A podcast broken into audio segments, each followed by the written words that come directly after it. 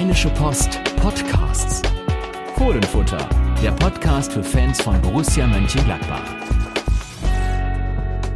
Da sind wir wieder mit dem Fohlenfutter Podcast in guter alter Manier über das Internet verbunden. Äh, Carsten Kellermann in Mönchengladbach.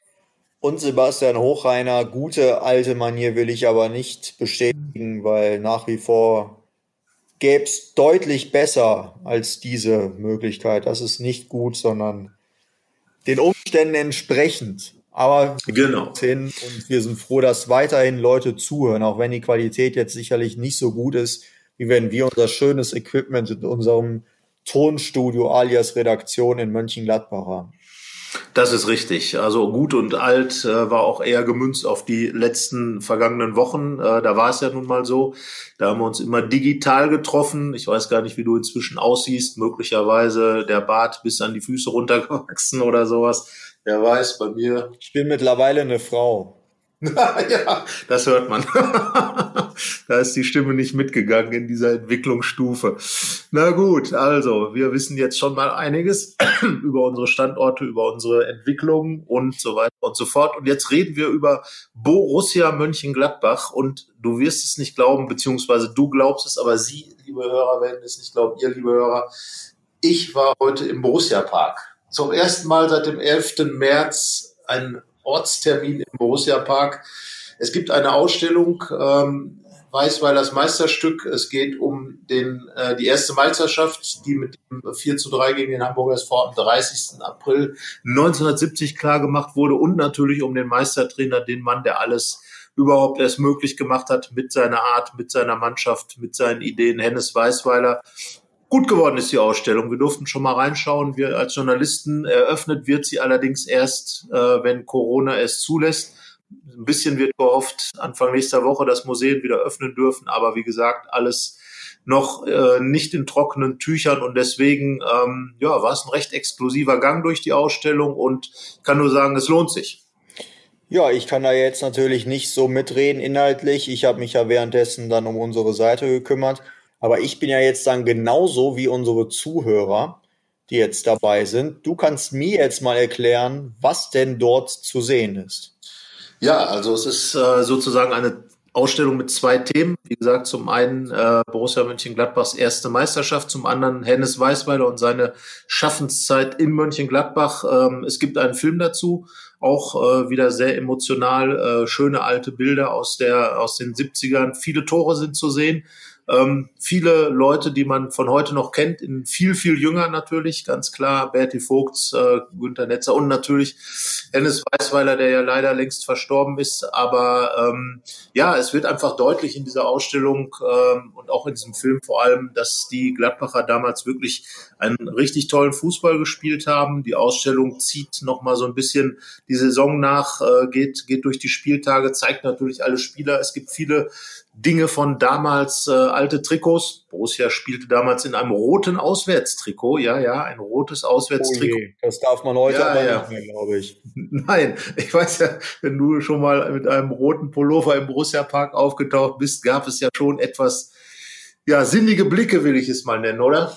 Ja, wenn ich auch überlege, was für Probleme ein gelber Streifen schon auf dem Trikot verursacht hat, und wie vor allem jetzt die Erleichterung darüber ist, dass der gelbe Streifen bald nicht mehr da ist, dann frage ich mich echt, was eigentlich wäre, wenn Borussia sagen würde, wir spielen jetzt nächstes Jahr, unser Auswärtstrikot ist rot. Ich glaube, wir wollen uns das nicht ausmalen. Also Besser, ja wahrscheinlich kein Shitstorm werden, sondern ein Shit-Hurricane. Aber äh, wir können ja die Leute beruhigen. Äh, du hast dich ja mit dem neuen Trikot schon befasst äh, in dieser Woche, zumindest mit dem äh, Stück, wie es aussehen könnte. Und äh, ja, ich finde es cool. Ganz weiß mit schwarzen Börtchen am Kragen und an den Ärmeln. Ja, jetzt sind wir natürlich wieder, äh, jetzt sprechen wir wieder Generationen miteinander. Ja. Das ist wirklich, ähm, aber es ist schon wieder cool, finde ich. Tatsächlich auch. Also ähm, wirklich dieses einfach nur der Halskragen ist ja ein bisschen schwarz und die Ärmel sind schwarz, beziehungsweise sollen schwarz sein. Das ist ja ähm, eine, eine Vorhersage dieses Portals Footy Headlines, die, die ja sehr weit vorne sind, wenn es um Trikots geht. Und äh, die haben sich jetzt mal die bisherigen äh, geleakten Puma-Shirts angesehen, unter anderem von Olympique Marseille. Und äh, das kombiniert mit den ähm, Informationen, die sie bisher über das Borussia-Trikot hatten und haben dann das ähm, präsentiert. Und ich denke mal, es gibt relativ viele Menschen, denen das sehr gut passen würde, wenn das Heimtrikot am Ende tatsächlich so aussehen würde. Unter anderem dich. Genau. Also schön äh, und vor allen Dingen, dann würde es auswärts, ja, das muss ich dazu sagen, auswärts hat Footy Headlines und das muss man sagen, die liegen echt immer richtig gut mit den Vorhersagen, die da kommen. Vergangene Saison auch mit dem äh, Nebeltrikot top gelegen und äh, ja, jetzt wird spekuliert, dass Borussia auswärts ganz in Schwarz spielt. Das hat natürlich auch gut was äh, stilmäßig und äh, ja, man darf gespannt sein. Ähm, ja, die roten Trikots äh, gibt es also nicht, ähm, aber die weißen, die es jetzt geben soll, sind sehr auch angelehnt an die Meistertrikots aus dem Jahr 1970. Äh, wir waren ja noch kurz in der Ausstellung stehen geblieben. Ein Highlight, äh, finde ich, äh, ist ein komplett eingerichtete, eingerichtete 70er Jahre Zimmer mit äh, gemütlichen Sesseln, mit Nierentisch, mit einem riesigen Kasten als Fernseher und äh, einem Bücherregal und einem kleinen Zeitungsständer, in dem es sogar ein Mickey Maus Heft gibt aus jener Zeit. Und in diesem Mickey Maus Heft, das hat natürlich seinen Platz dort verdient, sieht man Berti Vogts. Da sieht man also, wie weit es mit Borussia damals war. Die erste Meisterschaft, ein 4 zu 3 gegen Hamburg, 4-0 geführt. Dann steht es plötzlich 4 zu 3. Es wurde gezittert, gebet, Weißweiler stand auf dem Platz. Dann drei Tage Feier in Gladbach nach dem Schlusspfiff äh, ging das direkt los. Also ja, ähm, da kann man sich ja ausmalen, was wäre, wenn sowas heute passieren würde. Es gibt einen ganz schönen Gimmick die Meistermannschaft. Es gibt dieses berühmte Foto, wie die Gladbacher Spieler mit Weißweiler in der Kabine sitzen. Er hebt die Schüssel in die Luft und äh, dieses Foto wurde nachgestellt und dort kann man sich jetzt hinstellen und äh, sozusagen ein Bild machen, wie man dort steht mit der Meisterschale. Was meinst du denn, wer da schon mal gestanden haben könnte? Aus dem aktuellen Team? Ja. Hm, da würden einige einfallen. Wenn ich an denke, dann gehe ich ganz schnell auf äh, Christoph Kramer. Der sprach ja auch schon, auch äh, wenn wenn es mit viel Spaß versehen war, sprach er ja auch schon nach dem äh, Derby-Sieg, als sie da auf dem Balkon kurz waren vor den Fans, sagte er ja auch spaßeshalber, jetzt fehlt nur noch die Meisterschale. Deswegen würde er mein Favorit sein. Ja, und das, er, er weiß ja, wie man solche Dinger in die Luft stemmt, so äh, große Titel. Ich meine, durfte er ist ja 2014 auch schon mit dem WM-Pokal, ähm, der jetzt nicht gerade die Form einer Salatschüssel hat, aber ich vermute, er würde die Handhaltung entsprechend ändern können. Und äh, Christoph Kramer ist ja auch Guide in dieser Fohlenwelt. Man kann ihn da ja sozusagen als, als äh, Stimme im Ohr haben, wenn man durch die Ausstellung geht. Also von daher, äh, ja, würde ich auch sagen, ganz vorne angesiedelt. Ähm, Marco Rose würde ich jetzt eher als einen der letzten, der sowas machen würde, sehen, ähm, obwohl er ja Erfahrung hat. Er ist ja schon zweimal Meister geworden in Österreich äh, mit RB Salzburg. Also, naja, auf jeden Fall ähm, das ist sicherlich ein äh, witziger Aspekt in der Ausstellung. Dann dieses, dieses Zimmer, in dem natürlich der Fernseher läuft. Dort sieht man die Szenen des Spiels. Ähm, ja, also man muss sich das mal genau anschauen. Äh, der, der, der Weg des Autokorsos, äh, der dann durch die Stadt sich äh, zog, der ist ganz klar nachbeschrieben und so. Also äh, es ist schon einige spektakuläre Sachen dabei, aber nicht übertrieben. Sehr sehenswert insgesamt und äh, ja, also man kann den Machern da nur sagen, äh, gut gelegen. Also bis hin zu der nachempfundenen Holzdecke äh, in, dem, in dem Zimmer in den 70er Jahren. Man fühlt sich da zurückversetzt. Karl-May-Bände stehen in den Regalen und, und, und. Also was es alles da so gab. Und wenn man aus dem Fenster schaut, dann sieht man halt die Massen, die sich in der Stadt zum Feiern ähm, getroffen haben. Also sehr auch aufs Detail geachtet. Äh, das finde ich persönlich immer wichtig bei solchen Ausstellungen.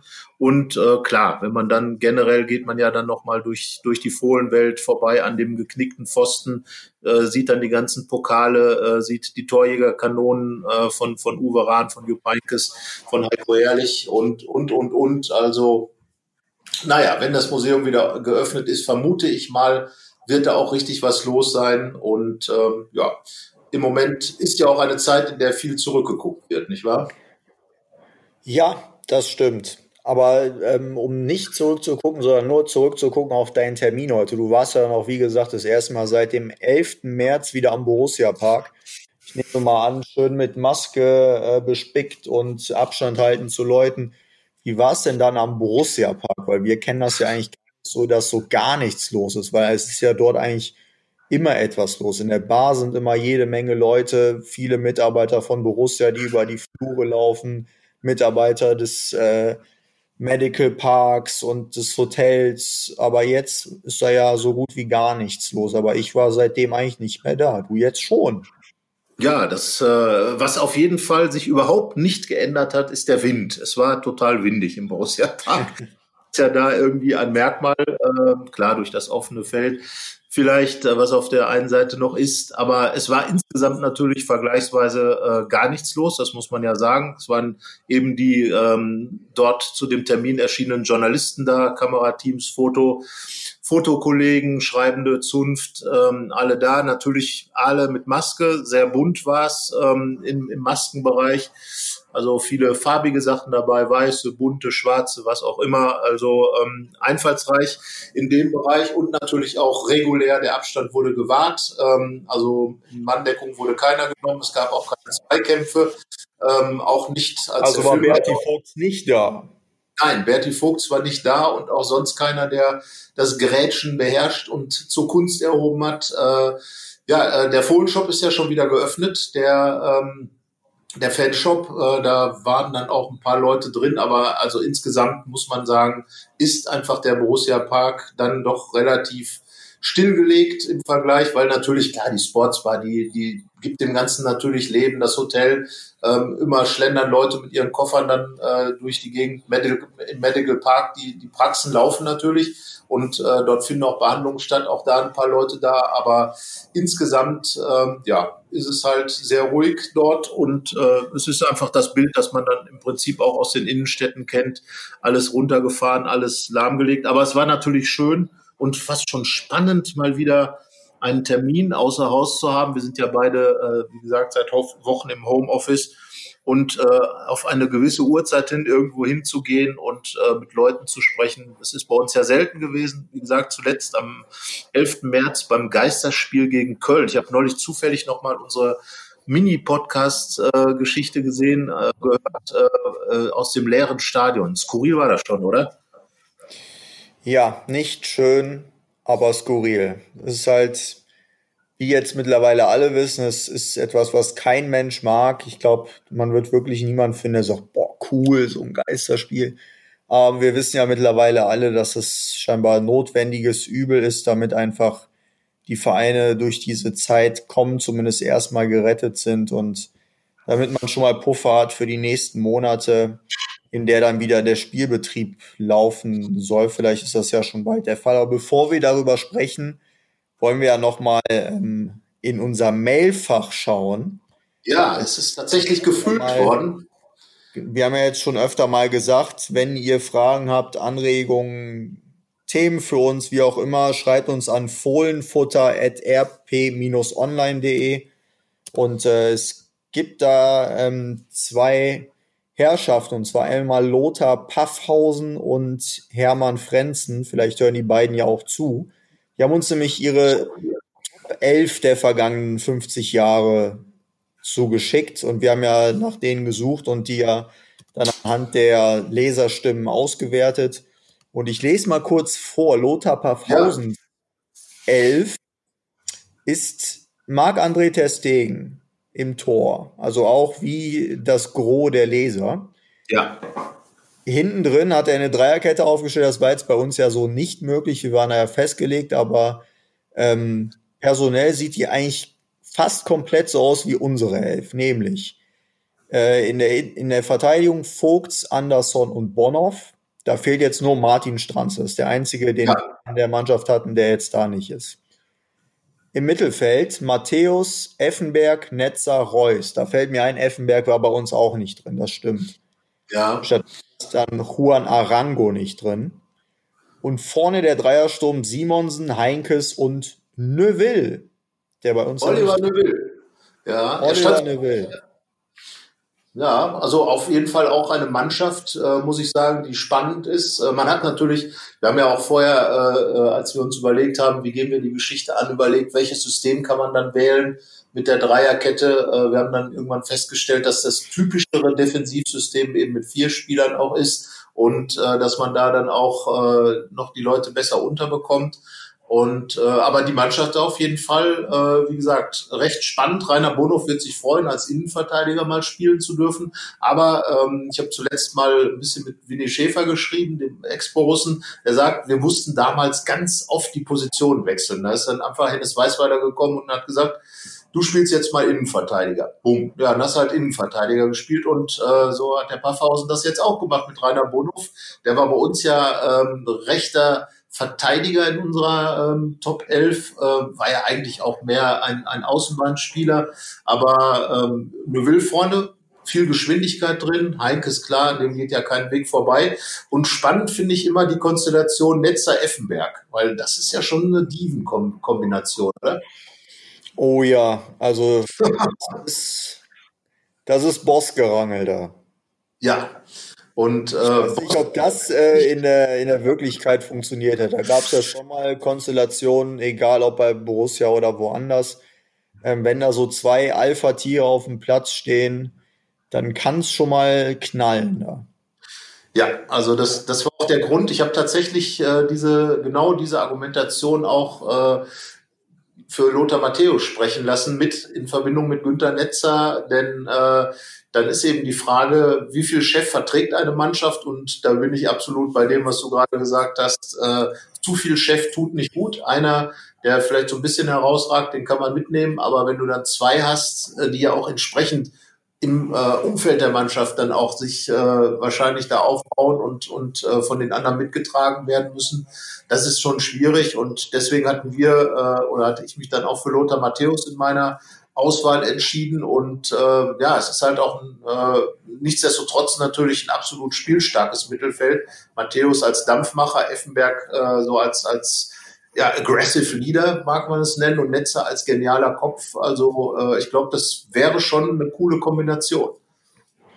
Auf jeden Fall. Das, daran sieht man ja auch wieder, wenn man so in die Borussia-Historie der vergangenen 50 Jahre zumindest schaut, da hast du so viele gute Spieler drin gehabt und dann halt wirklich mit Netzer, mit Vogt, so ein paar und Heinkes einige Spieler, an denen kommt man einfach nicht vorbei, auch wenn drumherum ja. sehr viele Stars in diesem Verein waren. Aber wir wollen ja auch noch auf Hermann Frenzens genau. Äh, und da wird's sehr 70er-lastig. Ähm, Im Tor hat's tatsächlich auch bei ihm Marc-André Ter Stegen geschafft. Und das überrascht mich so ein bisschen, wenn ich den Rest seiner Aufstellung ansehe. Denn äh, die Viererkette bilden Vogts, Hannes, Bruns und Bonhoff. Dann davor ein Dreiermittelfeld, bestehend aus Wimmer, Netzer und Kulik. Und vorne Simonsen, Heinkes und dann haben wir doch noch einen aus der Neuzeit, Marco Reus. Spannend, an Marco Reus kommt man einfach nicht vorbei. Das ist, äh, der war ja bei uns eigentlich auch äh, von vornherein gesetzt ähm, und das zeigt einfach, welchen Wert Marco Reus äh, für die Neuzeit Borussia auch gehabt hat. Wir haben das ja auch schon oft diskutiert, äh, dass, dass ohne ihn vieles gar nicht möglich gewesen wäre. Ähm, Hans-Günter Bruns ist natürlich eine Kultfigur. Der ist, der ist auch in der Jahrhundertelf. Der, ähm, jeder erinnert sich natürlich an seinen Wahnsinns Sololauf in München, als er über den, wirklich über den gesamten Platz diagonal rüberlief und äh, dann äh, den Ball an den einen Pfosten schoss, der Ball kullert über die Linie, an den anderen Pfosten aus dem Tor heraus. Unfassbare Szene, aber Hans-Günter Bruns ist einfach eine absolute Kultfigur der, der 80er Jahre.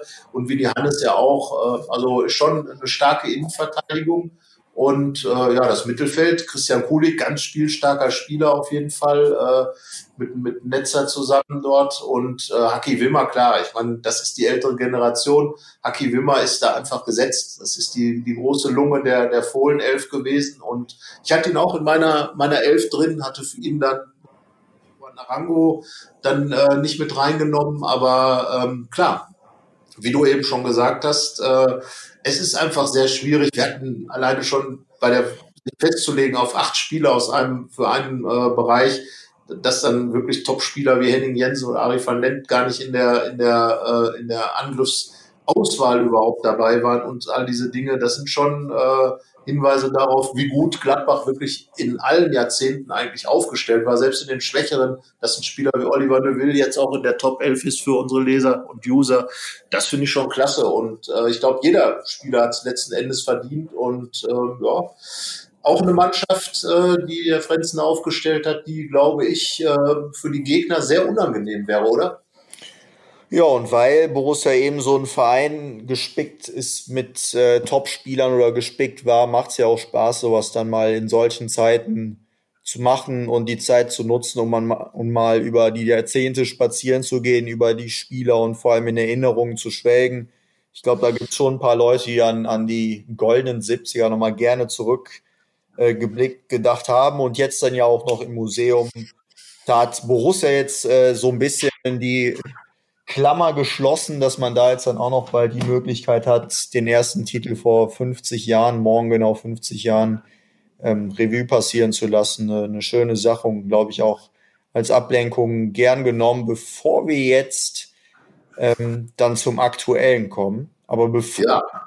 wir zum Aktuellen kommen, jetzt haben wir ja so ein bisschen Werbung für das Museum gemacht, machen wir jetzt Werbung für uns. Und zwar in Form unserer Podcast-Chefin Helene Pawlitzki und wir sind gleich wieder da.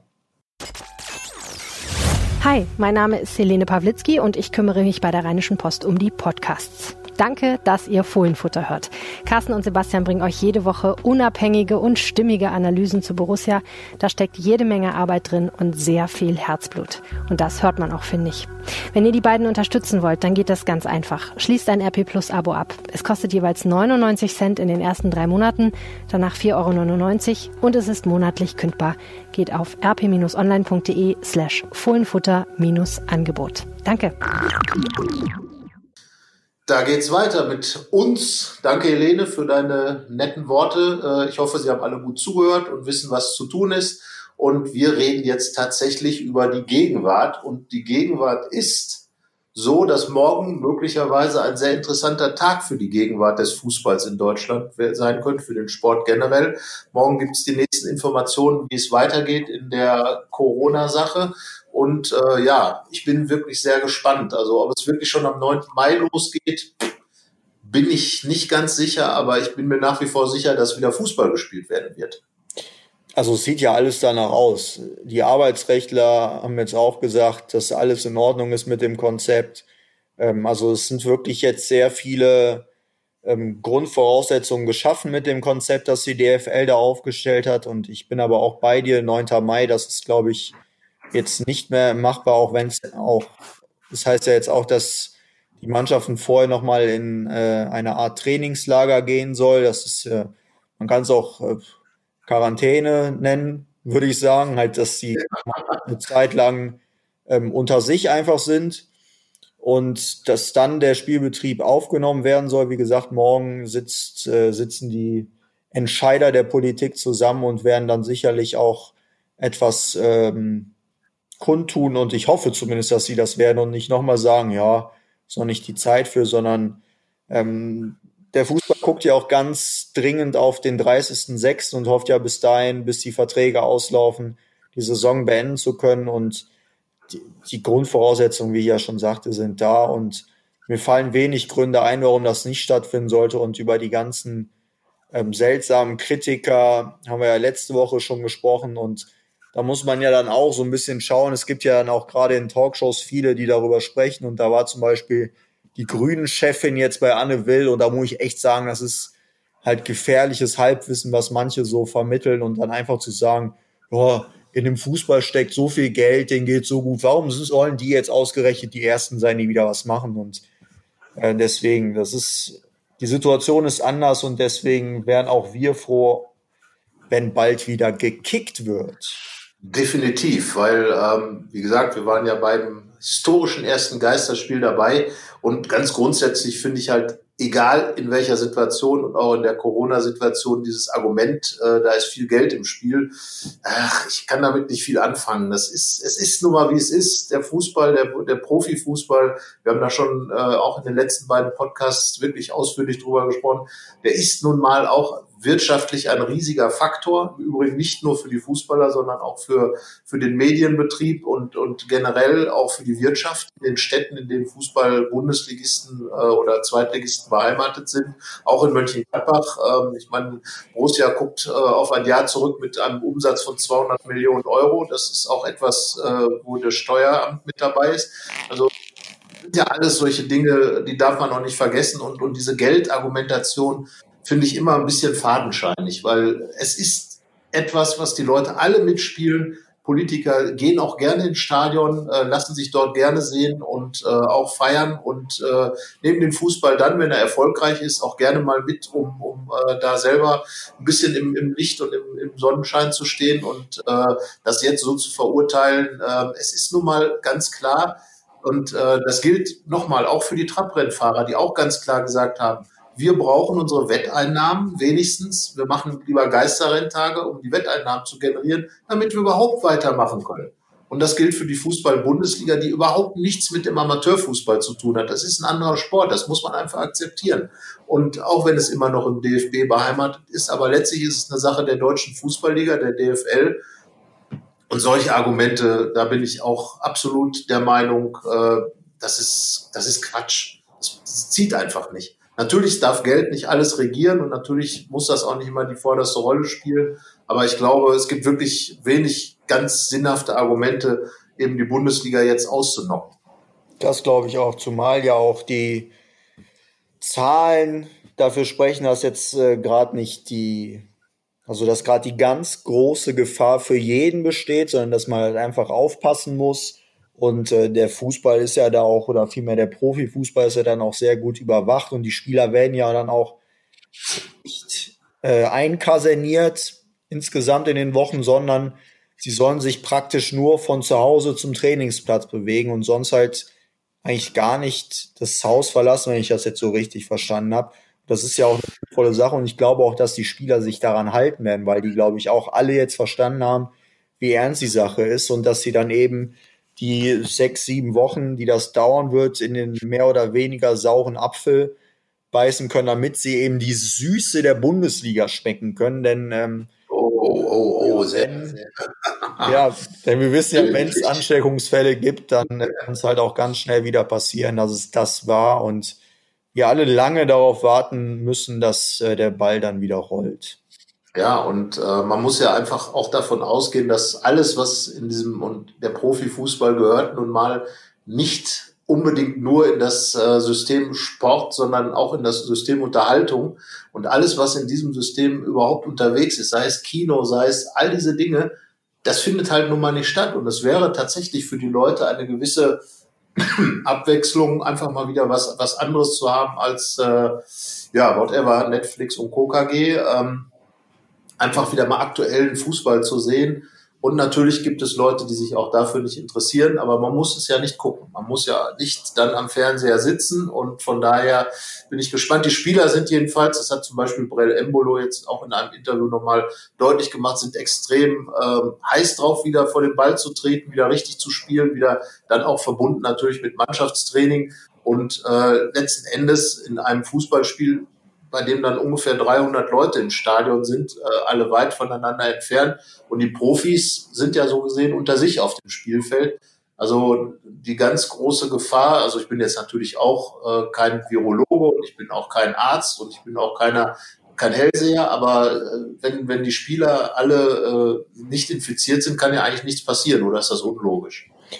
Das sehe ich eigentlich genauso. Nur die Sache ist ja dann noch die Inkubationszeit und so. Deswegen, das ist ja alles leider nicht ganz so einfach. Aber grundsätzlich sehe ich das ja auch so. Wenn, wenn man von allen Leuten, die um einen sind, weiß, dass sie gesund sind, dann kann man das, dann kann man den Sport ja auch eigentlich ausüben. Aber genau. und da wird ja jetzt keine großen Gesundheitsexperten. Deswegen solche Aussagen natürlich unter Vorbehalt. Aber grundsätzlich ist klar, Borussia bereitet sich darauf vor, geht sehr gewissenhaft an diese Aufgabe ran. Denn äh, sportliche Ziele, die sind auch äh, allseits bekannt. Und da will man eben bestmöglich vorbereitet sein, um eben das erreichen zu können, was man will. Denn das ist mittlerweile, wird das ja auch schon relativ offensiv zumindest ähm, angedeutet, will ich mal sagen. Nicht, dass es gesagt wird, ähm, dass es die Champions League ist, die man am Ende schon in der Tasche haben möchte. Ja, und das, das ist auch richtig so. Also ähm, wir, wir haben das ja vergangene Woche auch schon mal thematisiert. Äh, also erstens, wenn man Tabellenvierter ist und äh, wieder in diesem Zweikampf mit Bayer Leverkusen ist, wie eigentlich in der vergangenen Saison schon, damals hat man es dann eben nicht hinbekommen, weil man doch irgendwo immer wieder versucht hat, das Ganze runterzuspielen und damit Druck abzubauen. Aber offenbar war das der falsche Weg, weil es hat ja nicht funktioniert. Es fehlte ja dann am Ende was. Und vielleicht ist jetzt der Weg, doch ein bisschen mehr einzufordern und auch wirklich zu sagen, wir wollen das nachhaltig schaffen, ähm, auch mit dem Wissen um all das, was dazugehört. Ähm, dann, dann muss man einfach sagen, das, da kommt man ja gar nicht drum rum, jetzt zu sagen, wir wollen in die Champions League. Und ich glaube auch, dass das nicht nur eine Willenserklärung ist, sondern dass es ein absolutes Gefühl ist. Ähm, Nochmal kurz da der Blick auf die, auf die 70er Jahre, auf die Meistermannschaft. Genau dieser Spirit, dieses Gewinnen wollen, das ist das. Und das kommt auch beispielsweise in dem Film, von dem ich eben sprach, der jetzt im Museum zu der Weißweiler Ausstellung läuft.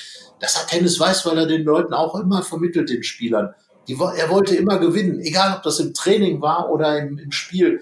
Ähm, ich habe ein Interview mit dem Winfried Schäfer gemacht, der hat erzählt, äh, man musste äh, die letzten beiden, die aus dem Mannschaftsbus rauskamen auf dem Trainingsplatz, äh, die mussten beim 5 gegen 2 in die Mitte und all diese Dinge, also alles immer auf Wettbewerb gestellt und dieses, dieses Gehen, erfolgreich sein zu wollen, alles dafür zu tun, das ist ja auch das, was Marco Rose da weitergibt.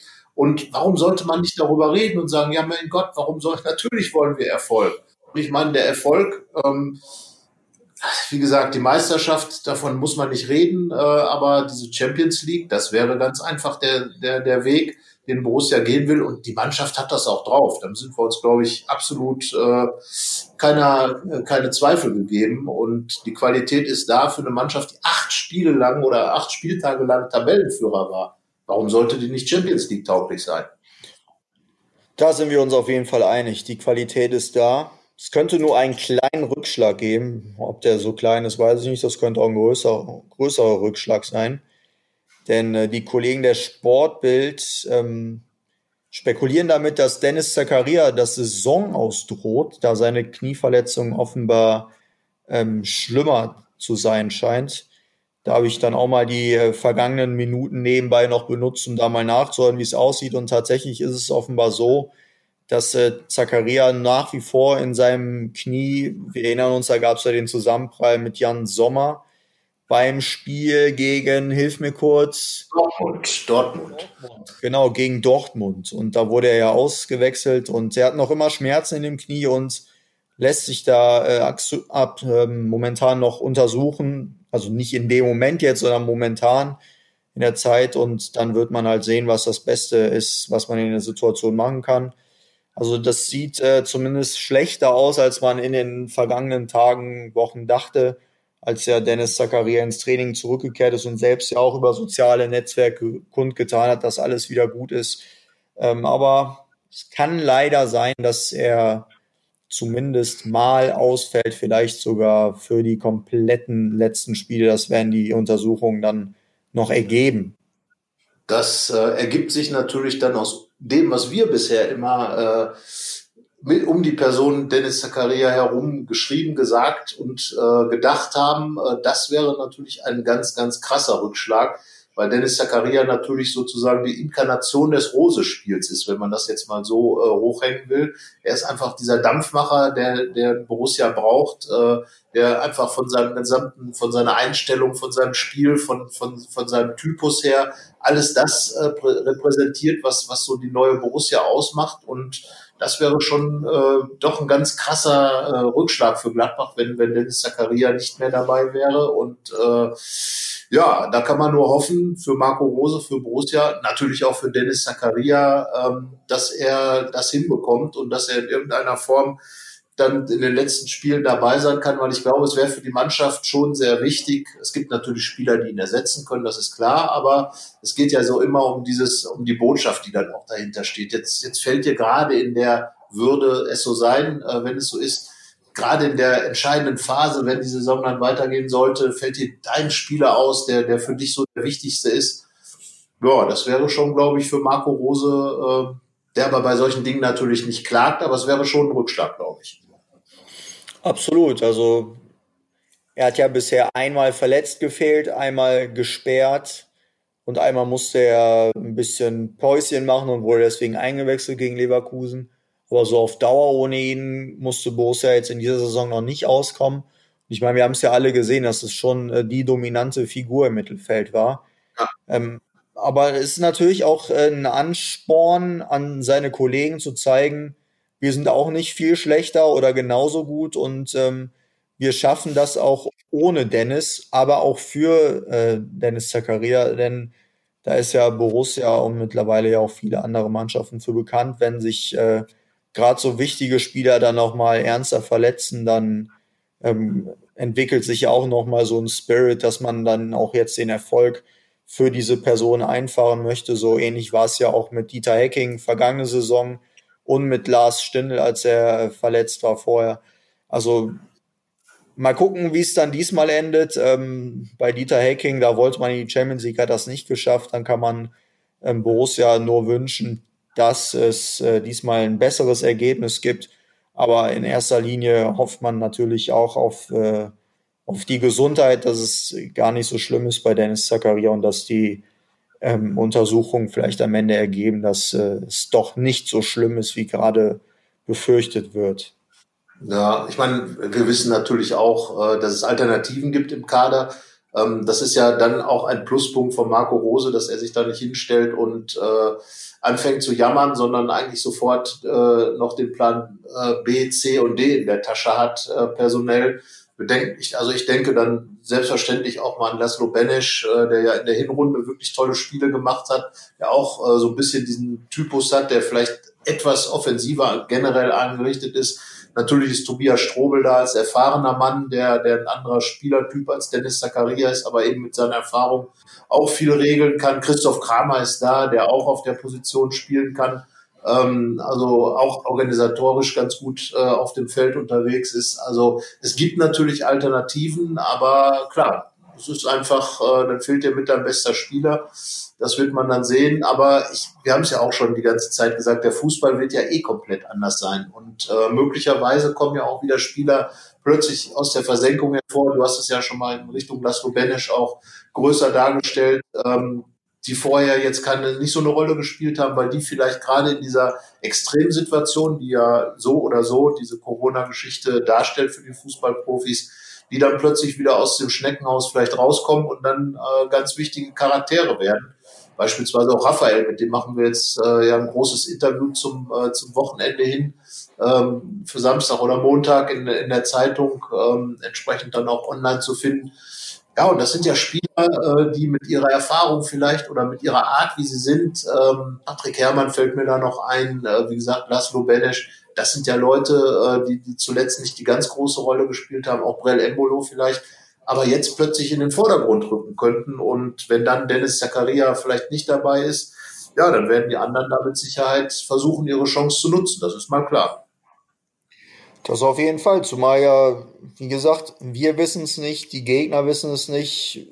Man hat ja keinen Einblick jetzt in, in Formen oder Zustände von Mannschaften. Das ist jetzt alles äh, im geheimen Kämmerlein und das wird natürlich den Fußball auch ähm, sehr stark verändern. Darüber haben wir ja auch schon gesprochen. es besteht ja momentan sehr viel aus Analysieren des Gegners und das fällt ja gerade so ein bisschen flach. Man kann keine Spione zu den Trainingseinheiten schicken, sondern man muss sich äh, so ein bisschen überraschen lassen, was da auf einen zukommt und man muss sich eben auf sich selbst konzentrieren.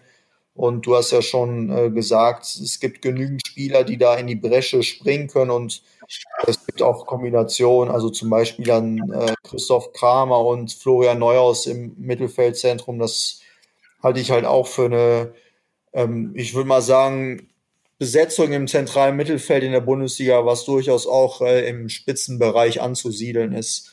Deswegen heißt dann ein möglicher Auswahl von Dennis Zakaria, glaube ich, nicht, dass man äh, seine Ambitionen ein bisschen runterschrauben müsste oder viel Angst haben müsste, dass man am Ende die Champions League verpasst. Nein, das wäre auch, glaube ich, äh, überhaupt nicht im, im Sinne der, der ganzen Geschichte, was wir vorher gesagt haben. Denn äh, wenn Erfolg nur von einer einzigen Person derart abhängig wäre, dann äh, fände ich das schon sehr, sehr dünn aufgestellt. Und, und das ist ja wirklich ein Vorteil, den die Borussen-Mannschaft in dieser Saison äh, möglicherweise hat, dass eben ähm, sowohl was, was die Spielsysteme angeht, aber auch was es personell angeht, äh, alle nochmal einen Schritt nach vorn gemacht haben. Ähm, weil, weil ganz einfach ähm, mit Marco Rose dann auch nochmal neue Ideen, neue Ansätze reingekommen sind, wo man dann eben durch personelle Veränderungen das Spiel auch komplett anders gestalten kann. Er hat auch viel ausprobiert ähm, und von daher glaube ich auch, das muss kein Argument und das wird auch mit Sicherheit für Marco Rose äh, in keinster Weise ein Argument sein, was zählt, ähm, dass der Ausfall eines Spielers hier etwas gefährden sollte. Ähm, denn ähm, ja, Dennis Zakaria ist wichtig, aber er ist nicht die gesamte Gladbacher Mannschaft und von daher, ja, warten wir es mal ab. Ich bin mal gespannt, was dabei rauskommt. Ähm, wir werden dann natürlich am Ball bleiben und ähm, schauen, was da kommt. Gucken können wir ja leider nicht, denn Trainingsbesuche sind nach wie vor nicht integriert in den Corona-Plan, ähm, weil einfach die Kontaktsperre, weil einfach die Profis geschützt werden sollten, um für, für Einflüsse von außen, also für Vireneinflüsse von außen. Das ist absolut nachvollziehbar. Wir sind dann immer auf äh, die Informationen, die wir dann eben äh, weitergegeben bekommen, verantwortlich oder äh, Zustände oder abhängig und naja, mal gucken. Also schauen wir mal. Klingt auf jeden Fall gerade für Dennis Zakaria nicht so toll. Das stimmt. Und wir lassen uns so ein bisschen dann auch überraschen, was so die nächsten Tage mit sich bringen. Wir werden uns ja in einem, in einer Woche wieder melden per Podcast und wer weiß, wie die Situation dann ist. Vielleicht haben wir dann tatsächlich mal den Termin, wann es wieder losgehen soll mit Geisterspielen. Den Termin, auf den wir uns äh, alle freuen, weil der Ball wieder live rollt und wir natürlich dann auch wieder frische Geschichten haben, die aus Spielen entstehen. So haben wir ja vor, haben wir ja viel, ähm, was Analyse betrifft aus vergangenen Sachen oder eben solche Meldungen wie jetzt mit Dennis Zakaria, aber so ein bisschen aus Spielen, ein bisschen äh, neue Tore sehen, neue Emotionen, das ist sicherlich nicht schlecht und vielleicht wissen wir dann in einer Woche mehr. Ich gehe zumindest mal davon aus. Ja, das wird so sein. Also ich bin mir relativ sicher, dass man dann schon mehrere An Anhaltspunkte hat, denn äh, man baut sich, äh, man baut sich da ja auch so ein bisschen äh, die ganze Sache immer zusammen und ich glaube, dass wirklich auch die Entscheider immer so ein bisschen äh, von Tag zu Tag planen müssen. Also die alte Borussia Mönchengladbach äh, von Spiel zu Spiel sozusagen jetzt auch ähm, in, in alle Lebensbereiche rübergezogen, weil man eben nicht genau weiß, wie man mit der gesamten Situation äh, umgehen soll. Aber wie gesagt, ähm, grundsätzlich gehen wir davon aus, äh, dass wieder gespielt werden wird. Es wird sich vielleicht um ein, zwei Wochen verzögern, äh, vielleicht auch erst in der dritten Maiwoche, aber die, ähm, die Spiele, die werden kommen und ähm, ja, es wäre schon eine schöne Abwechslung, das muss man mal sagen, denn ein Termin innerhalb von, was haben wir jetzt, äh, anderthalb Monaten, das ist schon dünne, ne? Das ist schon dünne, ja. Deswegen schauen wir mal Deswegen. und hoffen, dass die Politik da die richtigen Schlüsse zieht, beziehungsweise dass die Politik jetzt die richtigen Maßnahmen von der DFL getroffen sieht und dann das grüne Licht geben kann, damit wir dann bald wieder Fußball sehen und wir beide dann darüber berichten können. Genau so ist es. Darauf freuen wir uns. Aber wir werden, egal was passiert, völlig egal was passiert, in der kommenden Woche wieder mit unserem Podcast zu Ihnen, zu euch kommen und würden uns natürlich freuen, wenn wir wieder, Dank an die beiden Herren, die da geschrieben haben, wenn wir wieder in unserem Postfach ein bisschen was äh, finden würden, über das man diskutieren kann. Ich finde diese, diese Mannschaftsaufstellungsdiskussion finde ich überragend, weil man dann einfach auch ein bisschen so in die Tiefe einsteigen kann. Wir gucken auch, ob uns da vielleicht in der Richtung nochmal was einfällt in der nächsten Zeit. Aber bis dahin würde ich sagen, ähm, ja, sportverbundenes Vergnügen ist schwierig, aber möglichst viel Vergnügen in dieser seltsamen Zeit. Und äh, wir sagen dann schön, oder? Tschüss und immer schön gesund bleiben natürlich. Genau. Bis nächste Woche. Bis Ciao. nächste Woche. Mehr bei uns im Netz www.rp-online.de